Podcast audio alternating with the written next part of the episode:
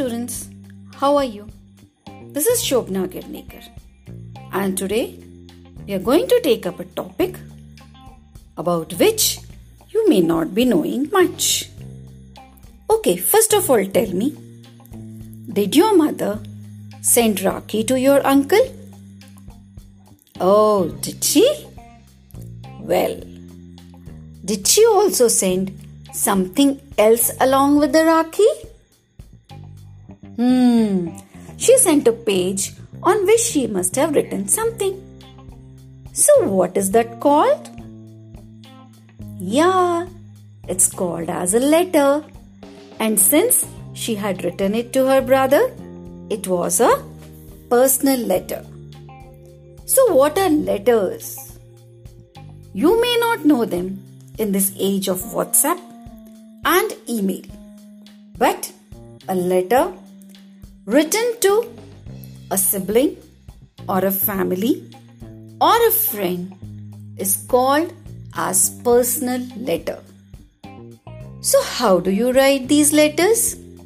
And why are they important?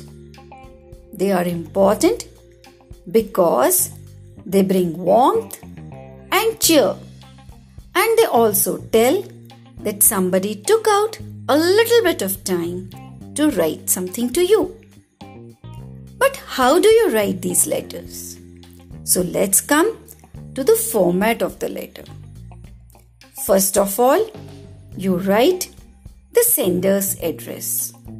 That is, the person who is writing the letter will write his or her own address on top. After that comes the date.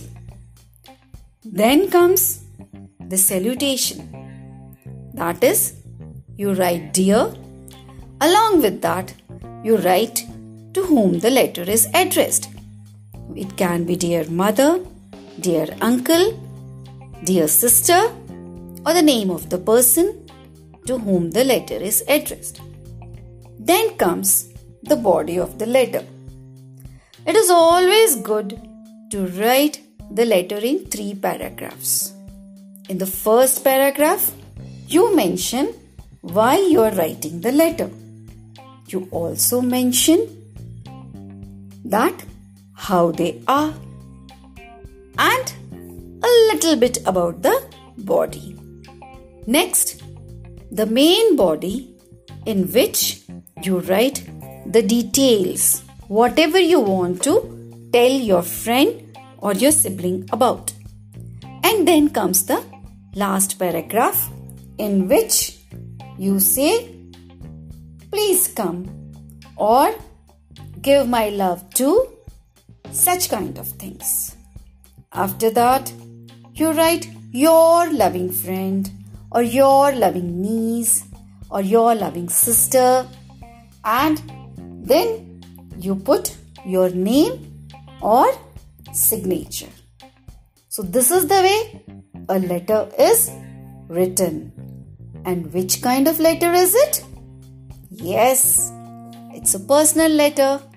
So, bye.